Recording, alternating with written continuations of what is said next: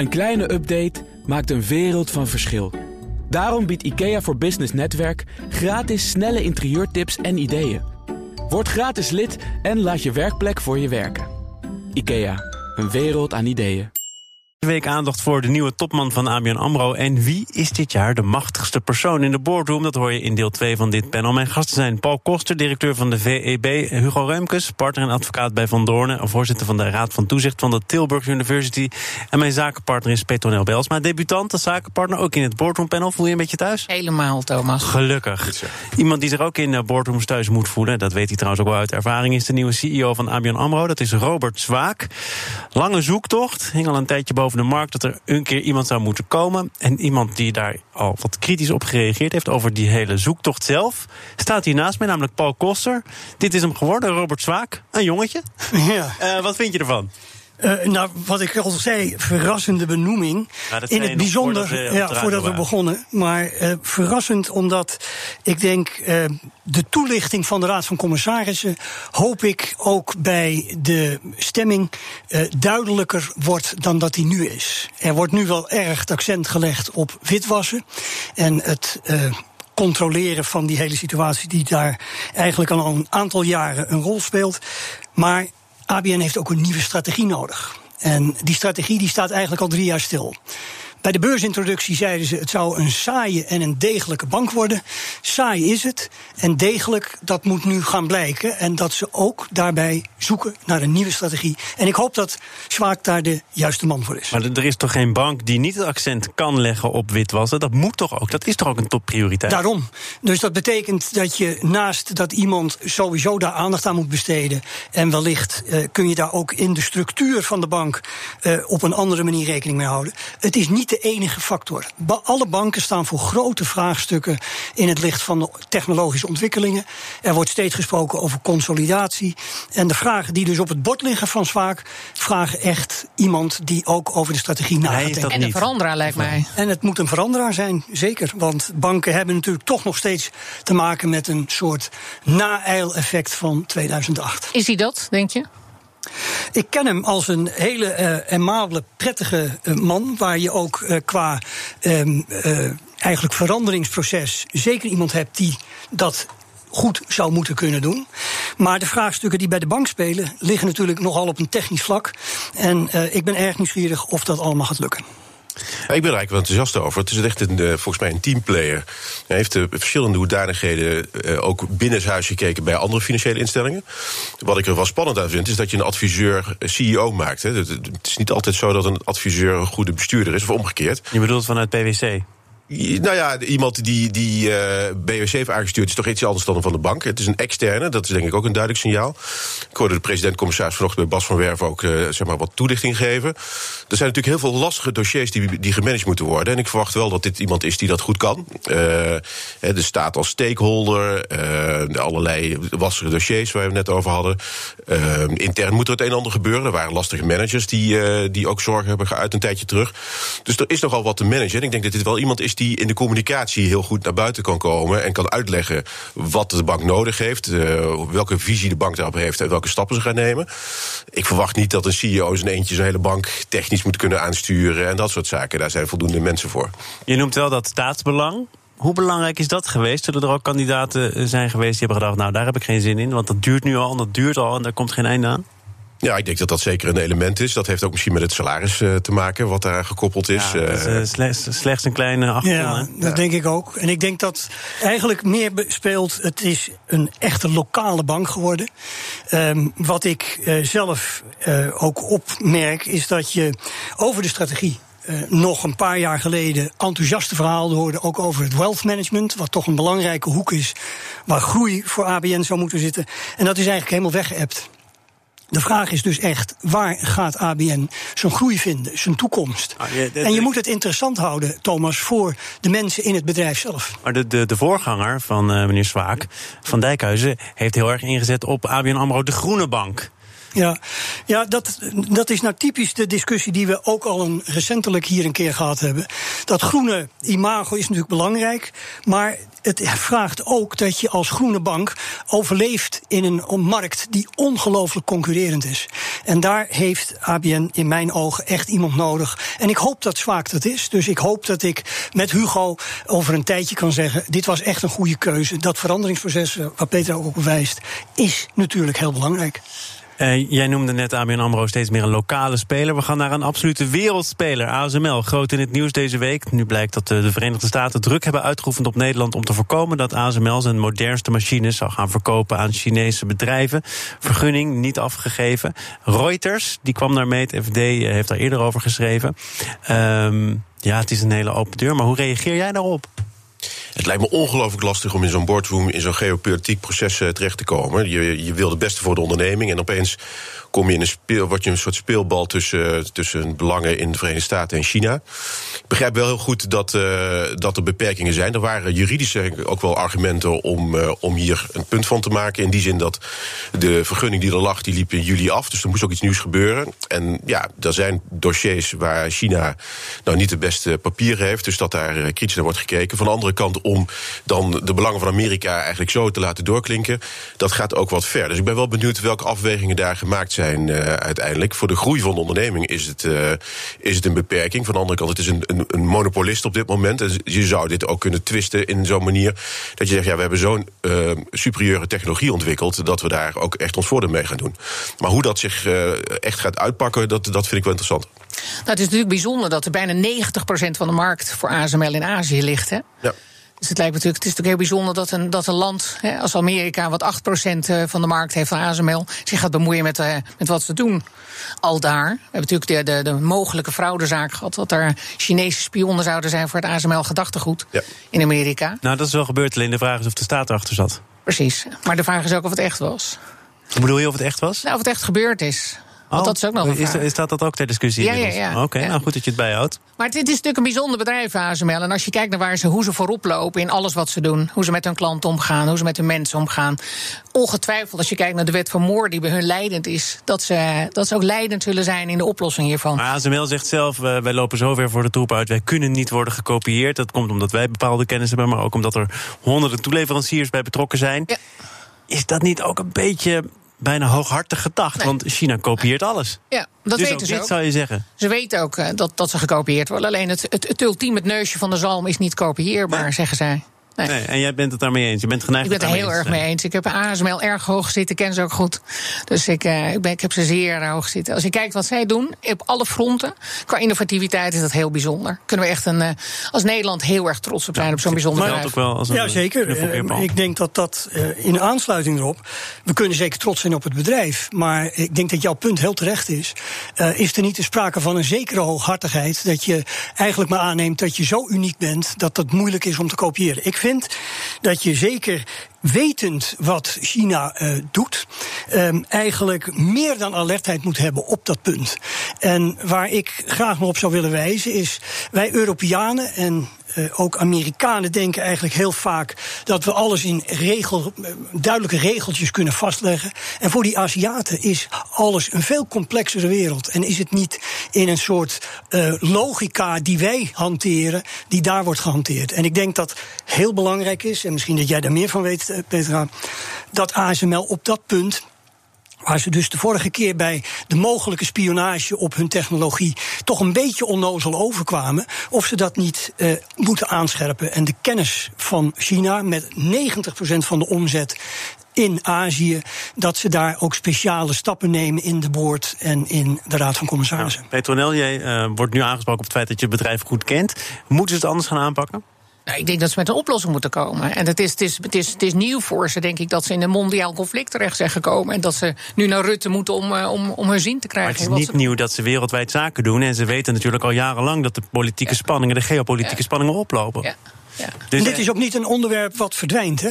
Het wordt alleen maar scherper en het wordt alleen maar moeilijker. En precies omdat ASML zo uniek is in haar productofferings, heb je eigenlijk het risico dat er nog meer belangstelling bestaat aan de kant van de Chinezen om hier op de een of andere manier achter te komen. Dus ik denk dat, uh, gelet op de unieke kwaliteit en op hun enorme succes, hier een dubbele um, bescherming moet komen in de vorm van ook echt specialisten op dat gebied. En misschien hebben ze die, maar dat zouden ze dan toch duidelijker moeten laten maar, zien. Maar Hugo, jij zei net, hè, dat bedrijf wordt ongewild de speelbal in een geopolitiek conflict. Ik heb erover gesproken met de China-deskundige afgelopen maandag in dit programma, Boudewijn Poldermans. Die zegt het is een catch-22. Je kunt niet en China te vriend houden en de Verenigde Staten blijven dienen. Denk je dat het wel kan? Nee, ik denk het niet. Waar je op moet vertrouwen is dat je technologie zo superieur is dat, die, uh, dat je marktleider blijft. En de zorg, denk ik, is dat de afzetmarkt nu dermate beperkt wordt dat je verdiencapaciteit uh, minder is. En je dus moet blijven investeren. Deze technologie heeft zijn oorsprong gevonden 20 jaar geleden. Het zijn machines van 120 miljoen per stuk. Uh, dus je zult op de een of andere manier iets moeten verzinnen dat die technologie ook over vijf jaar superieur blijft. Of dat ze nog veel duurder waren zelfs. Echt nog een nulletje erbij, of nog een paar zelfs. Kijk aan, nou, dan wordt het nog veel meer. Maar die ontwikkeling die heeft in ieder geval heel veel tijd en energie gekost. En de bedoeling is natuurlijk dat je dat, uh, dat, je dat op een manier terugverdient, zodat je kunt blijven investeren in nieuwe ontwikkelingen. En dat is denk ik op dit moment, als ik in de bord zou zitten, de grootste zorg. Maar dit is echt een red flag voor ze. Het is ook een onderwerp wat niet uh, zomaar is op te lossen. En ze zullen inderdaad een keuze moeten gaan maken waar ze de accenten willen gaan leggen. En nu gaat het specifiek over ASML. Eh, ik las een stuk en ook eerder een boek van Rob de Wijk, expert op het gebied van internationale betrekkingen. Ook uh, iemand die zeer goed in de gaten houdt hoe China zich ontwikkelt. Die zegt het, het lijkt te gaan over technologie, maar het gaat eigenlijk over standaarden. En wie die het eerste zet en wie technologisch voorop loopt, die heeft het ook economisch voor het zeggen. En daarmee gaat het eigenlijk om werelddominantie. Uh, dat zijn hele grote woorden. Zijn die op zijn plek in dit geval? Ja, ik denk dat uh, uh, niet alleen de werelddominantie als het gaat over één product, maar ook de, de, de productstromen zoals die gaan, die worden heel belangrijk. Hoe vindt het transport plaats? Wie bepaalt uiteindelijk langs welke standaard het gaat gebeuren? We hebben in Nederland in de buurt van Veldhoven een ondernemer gehad die ook allerlei prachtige technologie had, die het uiteindelijk niet heeft gehaald, omdat de standaard anders werd. En dat zijn denk ik goede voorbeelden waar je moet voorkomen dat je in die situatie terechtkomt. Maar goed, dus trots zijn we, denk ik, allemaal. Ja. Maar het vraagt ook echt extra aandacht. En ik hoop dat het management laat zien dat ze die um, sensitiviteit opbrengen. Als je ziet wat zij kunnen, dan heb ik er absoluut vertrouwen in. Dat ze ook hier wel met nou, een oplossing voor komen. De eerdere reacties op dat hele verhaal rond die spionage was toch wel met een aantal vraagtekens. Jullie worden het niet eens, geloof ik. Nou, we zijn het wel eens. Hoeft maar, ook niet. Nee, we zijn beide trots in ieder geval. We zijn allebei trots en met trots kijken we een andere kant op. En gaan we naar. Zaken doen. Deel 2 van dit panel, verge, vergezeld van een muziekje. Paul Koster is hier, Hugo Reumkes en mijn zakenpartner Petronel Belsma. We gaan het hebben over het jaarcijferseizoen, want uh, dat is ook weer iets wat in de boardroom zal spelen. En dan kun je maar beter uh, goed bewust zijn van termen als EBIT, EBITDA. Um, meer, heel veel meer nieuwe termen. En niet iedereen is daar fan van. Er zouden daarom ook nieuwe boekhoudregels moeten komen. En die komen er voor een deel ook om er uh, beter uh, zicht op te hebben hoe een bedrijf er werkelijk voor staat. Dat is een oproep van de International Accounting Standards Board. Hans Hogervorst speelt daar een belangrijke rol in. En Paul, dit is voor jou een geschenk uit de hemel. Dat klopt. En ik ben er ook heel blij mee dat er aandacht aan besteed wordt. Um, we zoeken allemaal. De hele uh, discussie over accounting standards uh, bestaat al tientallen jaren. We hebben de Amerikaanse regels, we hebben de Europese internationale regels. IFRS, waar je net op wees. En gelukkig dat we nu zeggen, er moet toch wel een vorm waar je afwijkt van de standaarden, dat is dus de gap. En dan heb je de non-gap, dat zijn dus die cijfers waar jij het nu over hebt, die niet passen in de regels. En wat bedrijven veel doen, is eigenlijk naar buiten toe vaak het accent leggen op een cijfer dat niet noodzakelijkerwijs aansluit op die gap-cijfers. Waarom doen ze dat? Dat is heel vaak jonge bedrijven die een nieuw businessmodel hebben en zeggen: luister eens, wij hebben gewoon het gevoel dat deze cijfers een veel betere indruk geven van onze performance. Nou, geven ze een betere indruk of laten ze de performance er beter uitschieten? Dan krijg je dus de belangrijke ja, opmerking die gemaakt wordt: is het een biased zoektocht of een unbiased zoektocht? Dus een biased zoektocht betekent: ik probeer de negatieve elementen eruit te halen. Een unbiased zoektocht is: ik doe en negatieve en positieve elementen die eruit gehaald worden. Basic Fit heb ik recentelijk uh, genoemd, is een voorbeeld die, gelet op hun enorme expansie met vestigingen, gezegd hebben: wij hebben een bepaalde manier waarop we die nieuwe vestigingen behandelen boekhoudkundig. En daarmee zeg ik, dat kan ik begrijpen, zolang je het maar goed toelegt. Zolang het maar op een vaste plek staat. En zolang je maar heel duidelijk beschrijft waarom je die afwijkingen toepast. Maar ben je niet bang, Paul, dat bij alle nieuwe regels er altijd afwijkingen mogelijk zijn? IFRS was ook de, de heilige graal. Daar, daar zijn ook alle afwijkingen. Onze, onze controles in dit land zijn zo creatief dat 8 geen 8 is en 5 geen 5 is. Wat jij nou. wilt, krijg je. Maar de vraag is: zou in dit nieuwe regelpakket niet ook weer alternatieven mogelijk zijn?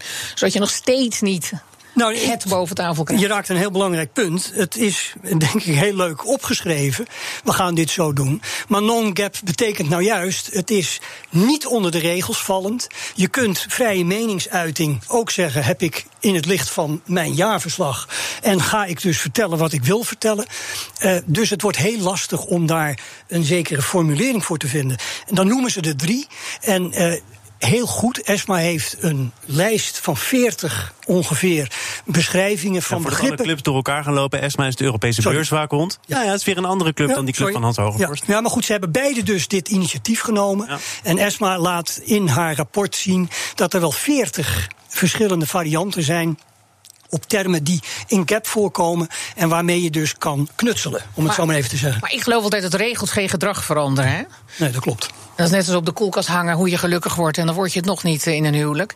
Dus de vraag is eigenlijk, als je weer nieuwe regels gaat maken, zou je niet het achterliggende probleem moeten oplossen? Nou, het achterliggende probleem is dus één.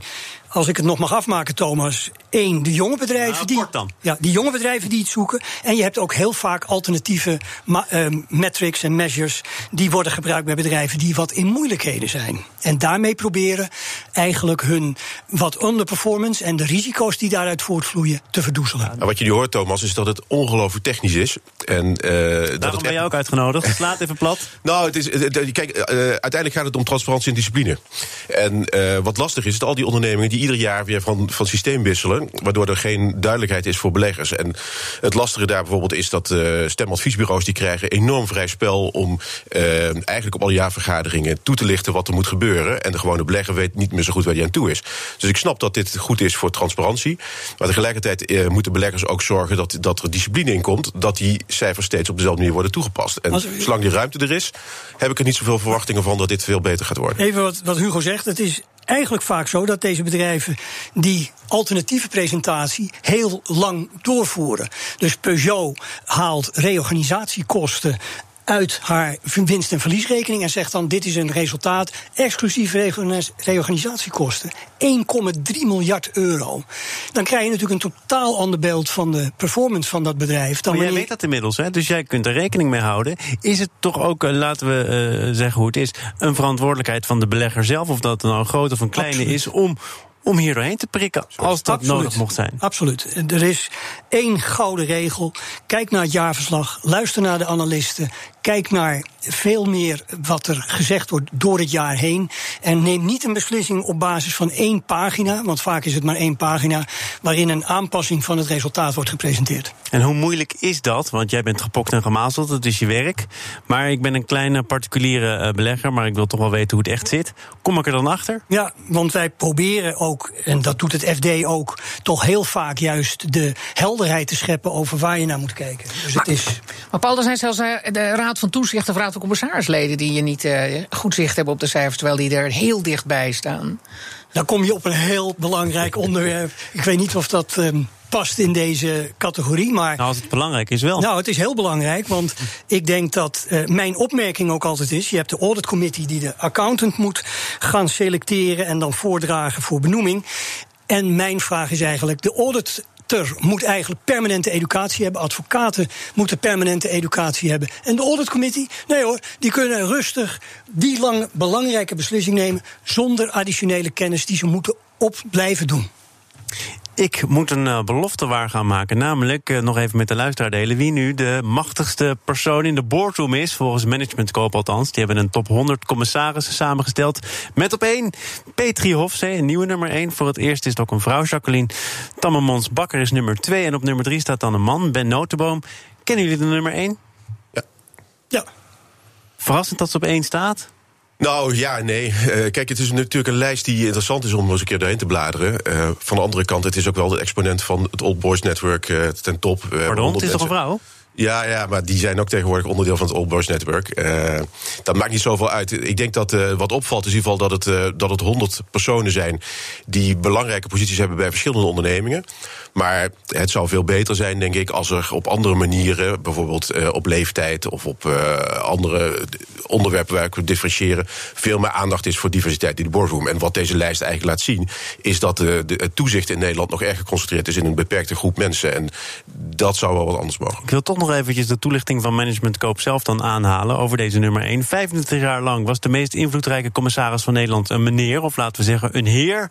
Op leeftijd gesoigneerd, voorkomen in grijs of donkerblauw. Geparenteerd aan andere machtige heren in het netwerk. De nieuwe aanvoerster van de lijst voldoet, los van gender, slechts gedeeltelijk aan dat profiel. Ze is geen 60er of zelfs 70er, maar een 50er. Een 50er bovendien met een grote liefde voor het toezichtsvak. Dus zij constateren wel degelijk een grote verandering. Ja, zou je het er zelf mee eens zijn? Ik weet niet of het een grote verandering is, maar het is in ieder geval wel een ander accent, toch? Dat, ja, ik denk dat dat en wel. jonger en een vrouw. Het is een ontwikkeling die, die we natuurlijk toejuichen, die we ook graag zien. Uh, van de andere kant, als dit uh, de enige ontwikkeling is met alle discussie die we hierover hebben gevoerd, dan blijft het toch wel heel beperkt. Ik zou graag wat grotere stappen zien.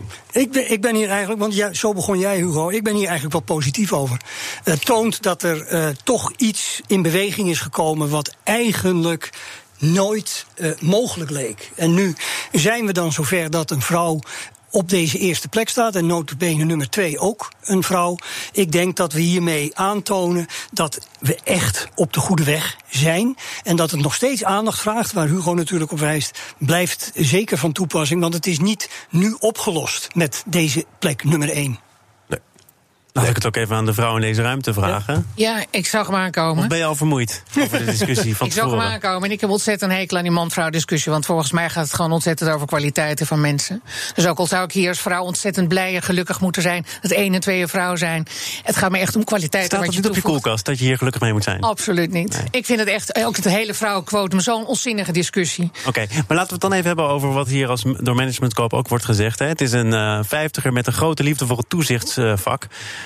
Dan mag ik zeggen, dat is toch heel gebruikelijk als je commissaris ja. bent... dat je enigszins liefde voor het toezichtsvak zou moeten hebben. Dat je die kwaliteit hebt als toezichthouder, dat je nou, daarvan houdt. Ja. Nou ja, maar het, het, het, lijkt een beetje alsof er ook mensen in die lijst staan... die, die weinig liefde voor het toezichtsvak ja. hebben... maar het uh, maar iets anders geworden zijn. Ik heb ja, als, bedoeld wordt, bekeken, maar... als bedoeld wordt dat ze ervaring heeft, uh, dat, dat, uh, want dat zou het dan denk ik moeten zijn... dan is dat natuurlijk iets wat heel belangrijk is. Maar ervaring is ook vaak de dooddoener geweest... om het in een beperkte groep te houden. En daar zou ik echt tegen zijn. Dus als, ik ben het inderdaad eens dat die, die man-vrouw verhouding... die moeten we snel laten rusten, maar meer mensen betrokken bij uh, toezicht en vanuit een grotere vijver vissen. Ik denk dat dat een belangrijk punt Helemaal is. Helemaal mee eens. En ik denk dat die lijstjes ook, uh, hoe zijn ze samengesteld en wat is de weging, uh, dat is eigenlijk niet echt helder vanuit de rapportage van man Management Scope. Uh, ik ben blij dat er een ontwikkeling is die past in deze tijdgeest. Ik ben blij dat het ontzettend in beweging is, want dat is het. Al die commissariaten, uh, al die commissarisposities, daar is enorm veel 50ers, 40ers. Ik hoorde gisteren zelfs 35 jaar nee, die daar aan toe 35? Ja. Wat doe ik hier nog? Thomas, precies. Thomas, ga. Kom erin. Jullie gaan, want het is tijd. Paul Koster, Hugo Reumkes, Petronel Bijlsma, dank voor jullie komst. Fijn dat, jullie het uh, boardroom panel wilden zijn, dat jij mijn dank. zakenpartner wilde zijn. Kom je nog een keer terug naar je debuut? Heel graag, Thomas. Oké, okay, nou, we zullen kijken of het mogelijk is. Morgen dan is er weer een uitzending van BNR Zaken doen. Dan is Jurjen Koops de gast. Dat is de grote man van de ABU, de koepel van de uitzendorganisaties. Dat allemaal morgen. Zometeen is het eerst tijd voor Nieuwsroom, onze dagelijkse podcast van het FD en BNR. Veel plezier daarmee en tot morgen. Het inrichten van je eigen zaak is best wel wat werk. Daarom biedt IKEA voor Business Netwerk 50% korting op interieuradvies. Word gratis lid en laat je werkplek voor je werken. IKEA, een wereld aan ideeën.